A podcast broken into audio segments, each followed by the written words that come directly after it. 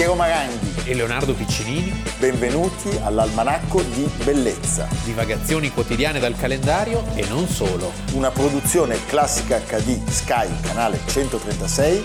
In collaborazione con Intesa San Paolo.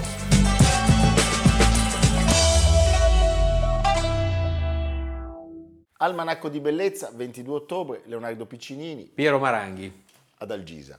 Allora, la storia, la storia di oggi comincia nell'estate del, del 40, eh, quando la Francia, sì. che capitola in un quarto d'ora, firma l'armistizio che prevede la divisione della nazione in due entità distinte, la zona centro-settentrionale del paese, compresa Parigi sotto il controllo dei nazi, e l'altra più a sud, che è definita libera, vede la nascita dello Stato collaborazionista di Vichy Sempre dei luoghi improbabili, Salò, Salò, Vichy, è vero? Sì, sì da, da, operetta, eh, mi viene in mente la vedova allegra. La vedova allegra, sì. sì. Quasi 60 anni dopo, quell'opaca, opaca, quella tragica eh, ferita e, e, storiaccia, quella pagina, diciamo, riemerge quando il 22 ottobre oggi del 1999 viene arrestato Maurice Papon. Maurice Papon, che nel frattempo era diventato un servitore dello Stato fino a diventare ministro con Giscard d'Estaing. Eh,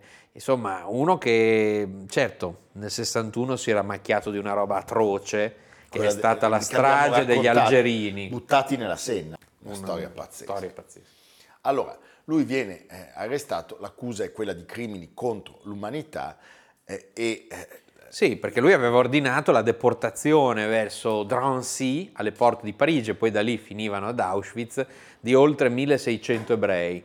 Partiamo da, da, da, da Vichy. Allora, che cosa accade? La, finisce la Terza Repubblica, che era durata dai tempi della Comune, sì. quindi longevissima, e la Francia, distrutta dai carri armati, distrutta nel senso schiacciata, eh, di Hitler, decide di eh, dire... crearsi una ridotta che trova sede a Vichy. Perché a Vichy? Perché come a Salò c'erano molte ville e alberghi, anche in questo caso c'erano molti alberghi perché era una stazione termale, Le de Vichy, le creme Vichy, quelle che usa Merigo ad esempio. Merigo anche il procione. Sì. Il procione però le mangia.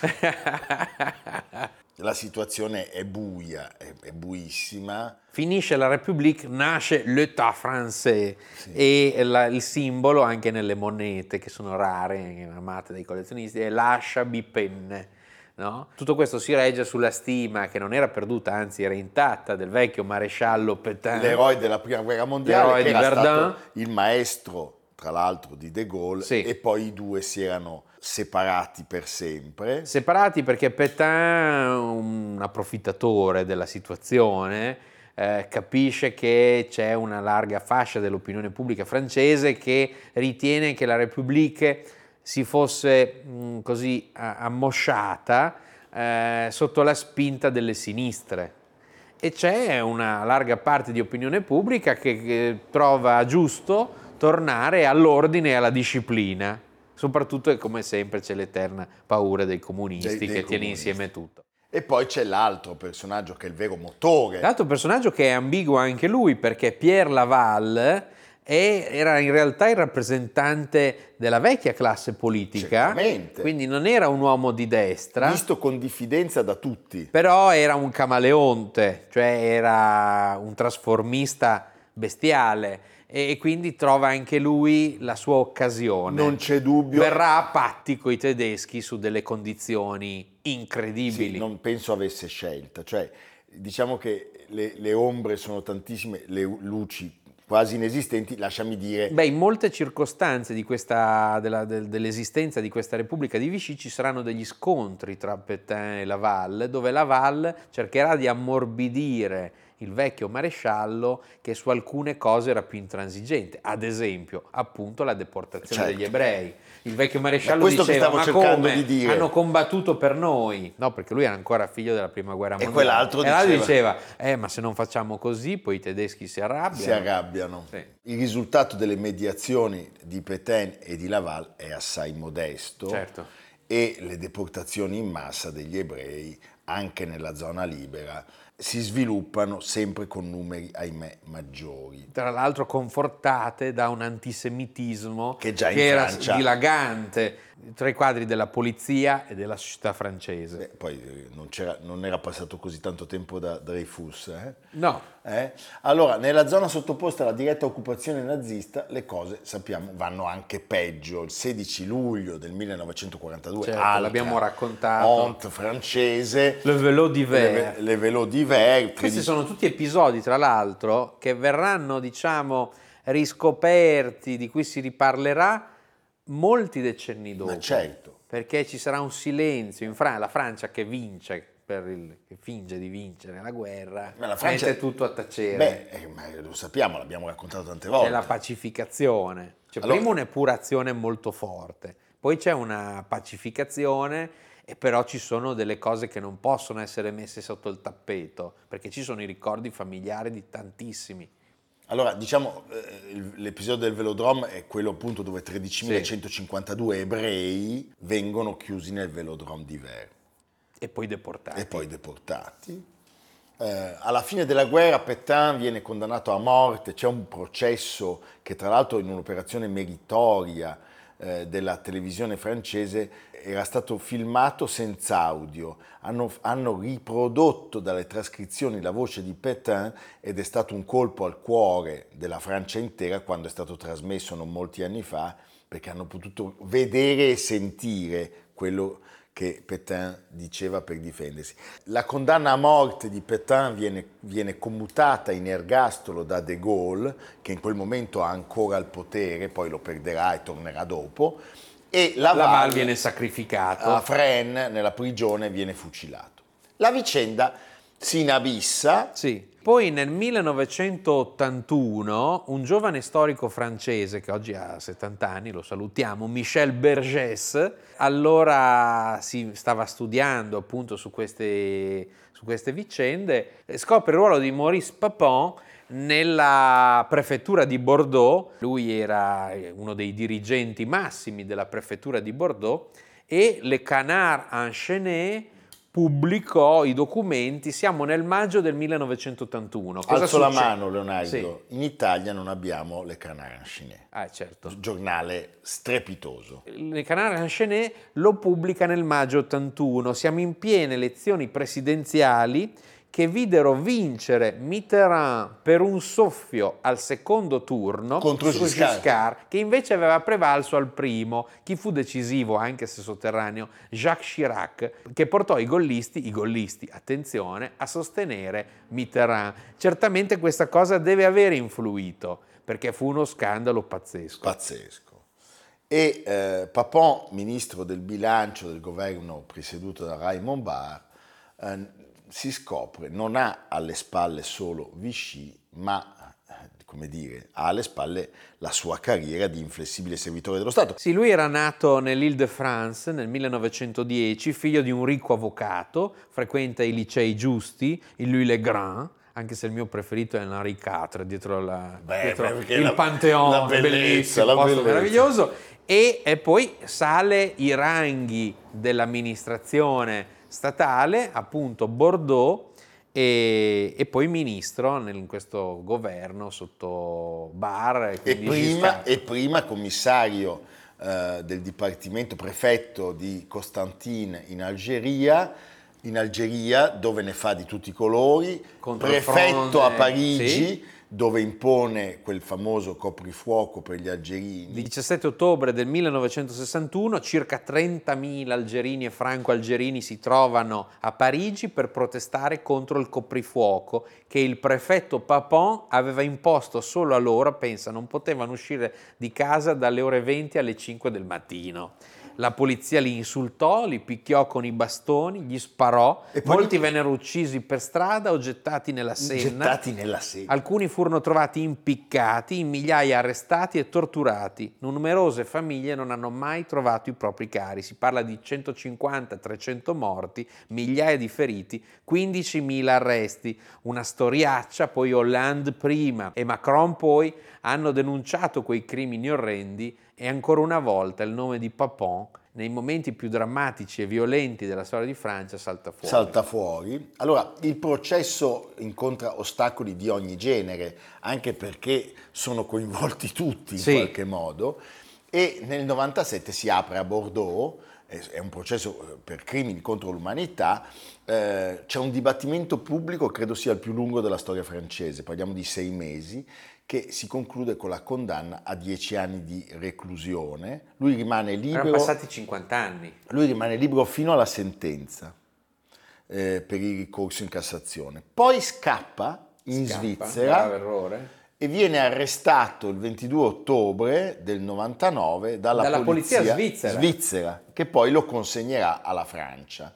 Ci sono A questo punto si, si apre il vaso di Pandora. il buon cattolico Paul Touvier, che era il capo della Milice de Lione, protetto per anni dalla Chiesa, che viene condannato all'ergastolo nel 1993. e morirà in carcere a- proprio a Fresnes nel 1996. Lui è il primo francese eh, condannato per crimini contro l'umanità. E poi c'è il- l'84enne René Bousquet, Sì. in attesa di Questo è giudizio. stato un caso molto difficile per Mitterrand, che Eh, è era un rimasto suo que- eh, grandissimo certo. amico. E quest'uomo, ricordiamolo, viene ucciso dentro casa con quattro colpi di pistola.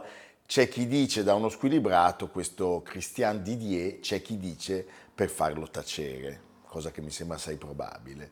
A un certo punto vengono fuori i nomi assoluti, cioè De Gaulle, che con Papon aveva avuto un rapporto eh, davvero intensissimo, e Mitterrand, che nel 94 racconta di aver ricoperto delle cariche durante Vichy e di aver ricevuto un'onorificenza direttamente da Pétain. Quindi diciamo che la Francia è come colpita da un terremoto di verità, non si può più tacere.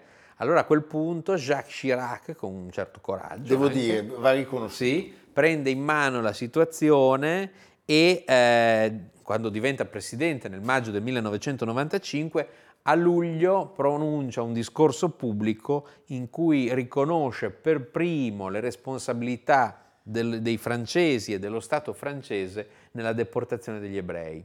Questo diciamo a riprova che la verità non può mai essere nascosta perché la storia poi fa il suo lavoro, dobbiamo a uno storico aver accertato questi fatti e presenta il conto prima o poi. Sì. E se non lo presenta sulle persone ancora vive, lo presenta però sulle istituzioni. Eh, certo. Un ultimo contributo. Ces heures noires souillent à jamais notre histoire et sont une injure à notre passé et à nos traditions. Oui, la folie criminelle de l'occupant a été, chacun le sait, secondée par des Français, secondée par l'État français.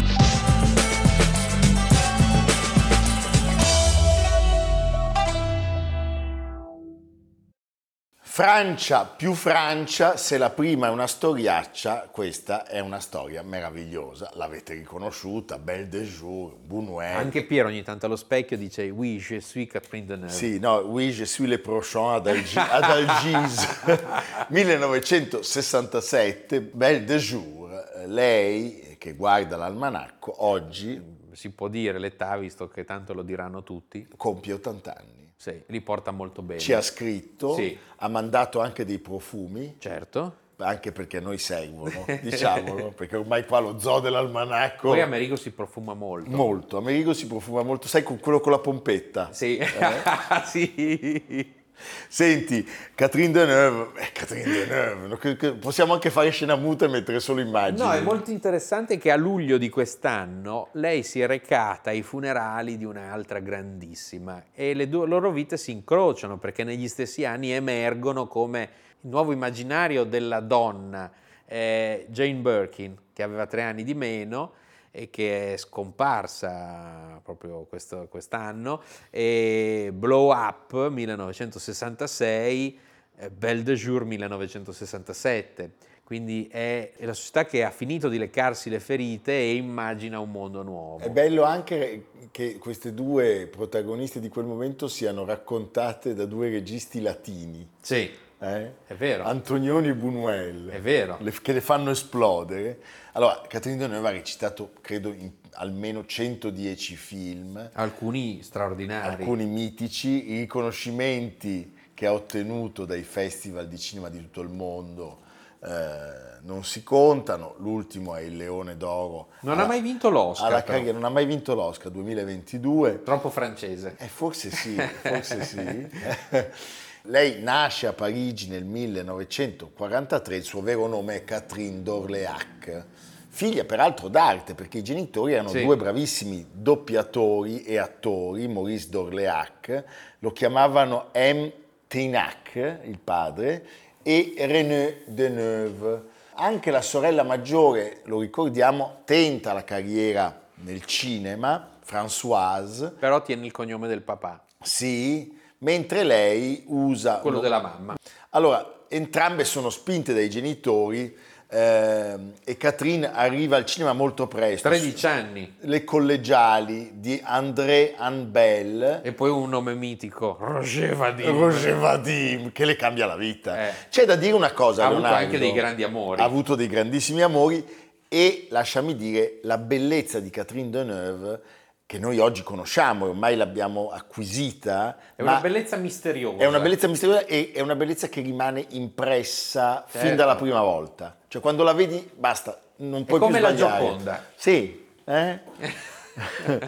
Lui, Vadim, quando la conosce, perde la testa, tanto da imporla come una nuova icona di stile e nel film Tourner la tête. il vizio e la virtù, i due iniziano eh, una relazione che dura molto poco, dalla quale però nascerà il figlio Christian, che sarà anche lui un attore. E, e- e è interessante che questa donna iconica, così bella, così votata al cinema, a vent'anni è anche mamma. Sì. Sai, questo ti dà un altro elemento di interesse Il un'altra primo- forza. Il primo film che fa eh, diciamo, notare in tutto il mondo questa giovane star è eh, Gia- quello di Jacques Demy, Le Parapluie Le de parapluie Cherbourg, de Cherbourg. molto amato da pubblico, critica. da tutti i cineforum. Certo. Per lo stesso regista, lei interpreta anche l'unico film con la sorella Françoise, Le Demoiselles de Rochefort, e poi, tre mesi dopo, Françoise, Pensa. terribile, la sorella, a soli 25 anni, muore un, eh, a causa di un incidente stradale dove in Costa Azzurra. Lei racconterà poi in un libro il rapporto anche tormentato con la sorella.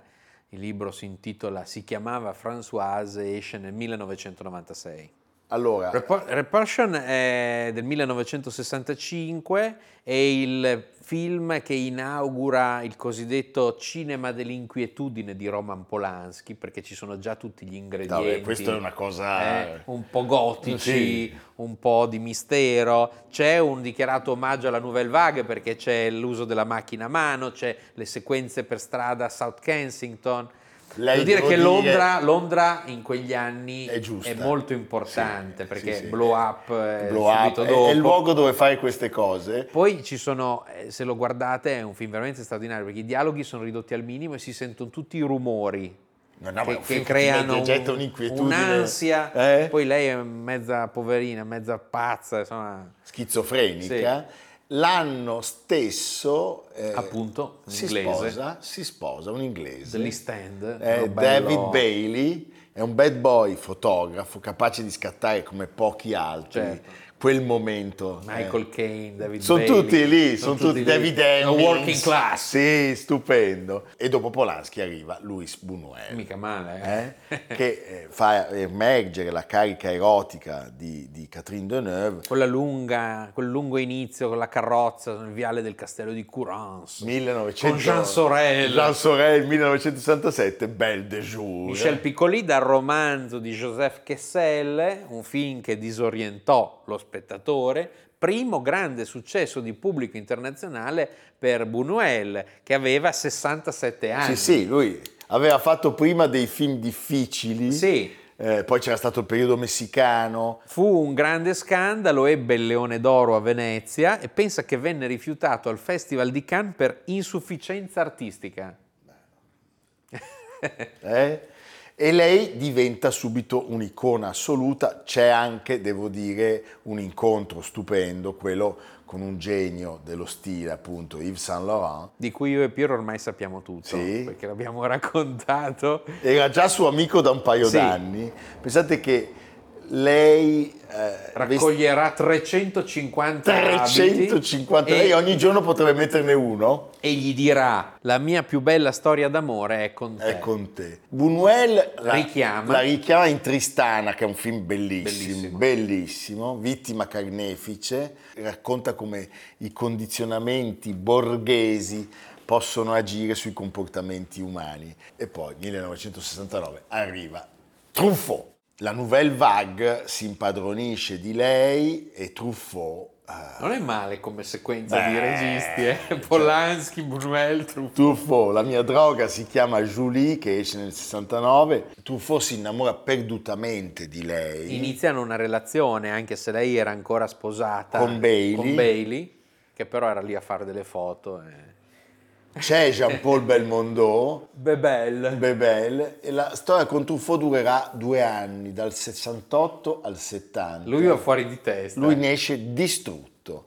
Resteranno poi amici e ricordiamolo, lei eh, sarà Marion in quel bellissimo L'ultimo Ah, metro. un inno al teatro. Ma una cosa tu Guardatelo. La Francia occupata. Depardieu, Depardieu, ma straordinario. stupendo, eh? È un film, L'ultimo metro, che diventa un nuovo impulso alla carriera Certo. eh, di questa attrice che tra l'altro vince il César Primo il Cesare. primo César, lei aveva eh, lavorato sia all'estero che in Francia e aveva debuttato a Hollywood con Omar Sharif, Jack Lemmon, Gene Hackman, ma soprattutto aveva lavorato in Italia, cioè eh, Bolognini, Fatti di gente per bene, Dino Risi, Anima persa, Citti nel casotto del 77, Ferreri, La Cagna, quindi l'Italia aveva rappresentato un luogo molto importante artisticamente e professionalmente. E a un certo punto c'è un incontro fatale che è... Marcello, no, Sì. quello era Quella è Ani- Anitona. è Anitona, Sì. però è Marcello Mastroianni che eh, dopo una cena a casa di Roman Polanski eh, Così. agisce, e- e l'italiano, il seduttore, lo stallone, che poi diceva io non sono per niente uno stallone, Sì. nasce una storia d'amore. eh, E anche una figlia nasce. nasce una figlia, Chiara Mastroianni. Sì, bellissima. Bell- ma bellissima, Bellissima. bellissima. Beh, d'altra parte un cocktail, diciamo, non poteva, divent- non poteva nascere diversamente. Pare che sia stata lei a, a- a suggerire a Nadine Trintignant il nome di Mastroianni per eh, Tempo d'amore, nel quale eh, doveva recitare. Sul set si Sono troppi cognomi, ho perso il conto. No, e lei dice, finito il film, Marcello è rimasto nella mia vita. Mastroianni aveva Bello. 46 anni. Laconica, come La detto. Deneuve soltanto 27, lui era sposato, ricordiamolo, con Flora Carabella, ma la loro relazione clandestina Finì sui giornali beh, fa sognare tutto il mondo, Ecco. eh? i più belli. Nasce appunto nel 72 una bambina, Chiara, e eh, quell'anno finalmente lei divorzierà definitivamente da Bailey. Gli anni 80 ci portano una Catherine Deneuve diversa, per- pensiamo a Mario Monicelli, a Speriamo che sia femmina, Certo. E pensiamo alla nomination all'Oscar per l'intero... Eh, nomination. Per un film, un film che ha avuto anche un certo successo, un buon risultato di pubblico anche in Italia, di Régis Varnier, Oscar come miglior film straniero, eh, immeritato, lo definisce Mereghetti, polpettone patinato e ridondante. La Deneuve, nonostante una nomination, praticamente non ha espressioni, come ingessata, ma gli altri sono anche peggio. e poi per Place Vendôme Sì. lei vince Coppa la Coppa Volpi alla mostra del cinema di film dove c'è anche una straordinaria Emmanuelle Segnier. e Leonardo, un altro film che dobbiamo citare è quello di Lars von Trier Dancer in the Dark. e poi Otto donne, un mistero. François Ozon. Ozon che le vale il nastro d'argento come migliore attrice insieme alle altre sette protagoniste. Beh, signori, Catherine. buon anniversaire! Eh, noi siamo qua, siamo i tuoi commentatori, commendatori, quello che vuoi. Vienici a trovare, se no veniamo noi. Sì, facciamo anche un... Se, se vieni ci facciamo anche il bagno. Sì, chiamiamo anche Chiara. Sì, beh, no, Chiara, va bene. No, adesso Oddio mio, guarda che sto male. Va bene. Allora, un ultimo contributo, l'ascoltiamo anche cantare. Che meraviglia, Catherine Deneuve. Alle mie spalle vedete il procione ad Algisa, cioè diciamo il pupazzo del procione, perché il procione sta solo lì, Sì. e, e il libro dell'almanacco. Che fare con questo libro? Beh, leggerlo intanto. Non lanciarlo dalla finestra, Prima si legge. ah, e poi si lancia. Una volta che l'hai letto tutto, se puoi decidere tenerlo e rileggerlo, Ma siccome l'anno prossimo ci sono le Olimpiadi, Leonardo, il lancio dell'almanacco non potrebbe essere uno nuovo- un nuovo sport? io la proporrei, possiamo parlarne con Malagò. Andiamo da Abodi, il ministro dello sport, che è simpaticissimo. Ah, sì? Ah, è simpaticissimo Abodi. Una Bene. persona vera- davvero per bene. Poi Oh. ha quei bei capelli bianchi. No, ma credimi, è una persona che merita il ma- il Non ho massimo... mai capito l'accento dove va, quindi a body. Io dico Abodi. Va bene. Eh, massimo rispetto per Abodi. Va bene. E tu, Leonardo? Notizia di servizio, Brescia, il pugile La Vittoria, dato il notevole successo di pubblico, mostra che racchiude questi due capolavori della Raccontata scultura, anche. raccontata sì parva licet anche da noi due, è stata prorogata fino al 26 novembre. Quindi cosa vuoi dire Piero? Voglio salutare la neosindaca di Brescia, Laura Castelletti. Sì. Voglio salutare la presidentessa dei teatri di Brescia, Camilla Baresani, il direttore Bandera e fare i complimenti per la bellissima programmazione del teatro di prosa in quella città. Davvero siete bravissimi. tutti a Brescia. Brixia! Tanto è vicinissimo, Vicinissimo, uno- un'ora, un'ora. treno, Frecciarossa, vai. Poi ad torni. Algisa piace un casino mangiare i casoncelli. Ah, ecco. Hai capito? A me il manzo all'olio. Il ma- lui è il che il manzo all'olio. È il manzo all'olio. È già snob anche col manzo. Va bene. A domani. A domani. Siamo due manzi. Almanacco di bellezza a cura di Piero Maranghi e Leonardo Piccinini. con Lucia Simioni, Stefano Puppini, Jacopo Ghilardotti, Paolo Faroni, Riccardo Cassani, Nicolò Cazzola e Samantha Chiodini. realizzato da Amerigo Daveri, Valentino Puppini, Luigi Consolandi. Stefania Margheritti, Alessandro Puppini. Una produzione classica HD, Sky, canale 136. In collaborazione con Intesa San Paolo.